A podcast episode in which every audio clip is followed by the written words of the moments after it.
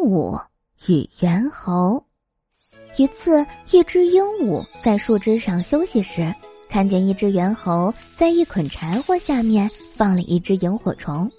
无知的猿猴以为萤火虫是个小火星儿，便使劲儿的吹，想看看是不是能把柴火点着，好暖和暖和。鹦鹉从高处看着，猜到了猿猴的心思，便想阻止对方继续犯错。那可不是个小火星儿，那是只萤火虫，你这样可点不着火呀，朋友。好心的鹦鹉大声喊道。正巧一只乌鸦路过那里，他见到眼前这一幕，便告诉鹦鹉：“他那么拼命叫都是徒劳的。猿猴的理解能力很差，他不会懂，自然也不会成功。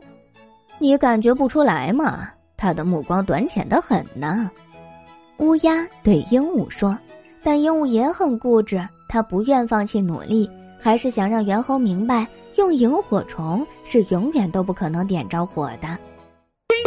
怎么和你说呢？那不过是只萤火虫，哥们儿，它能发点光，但是燃烧不起来的。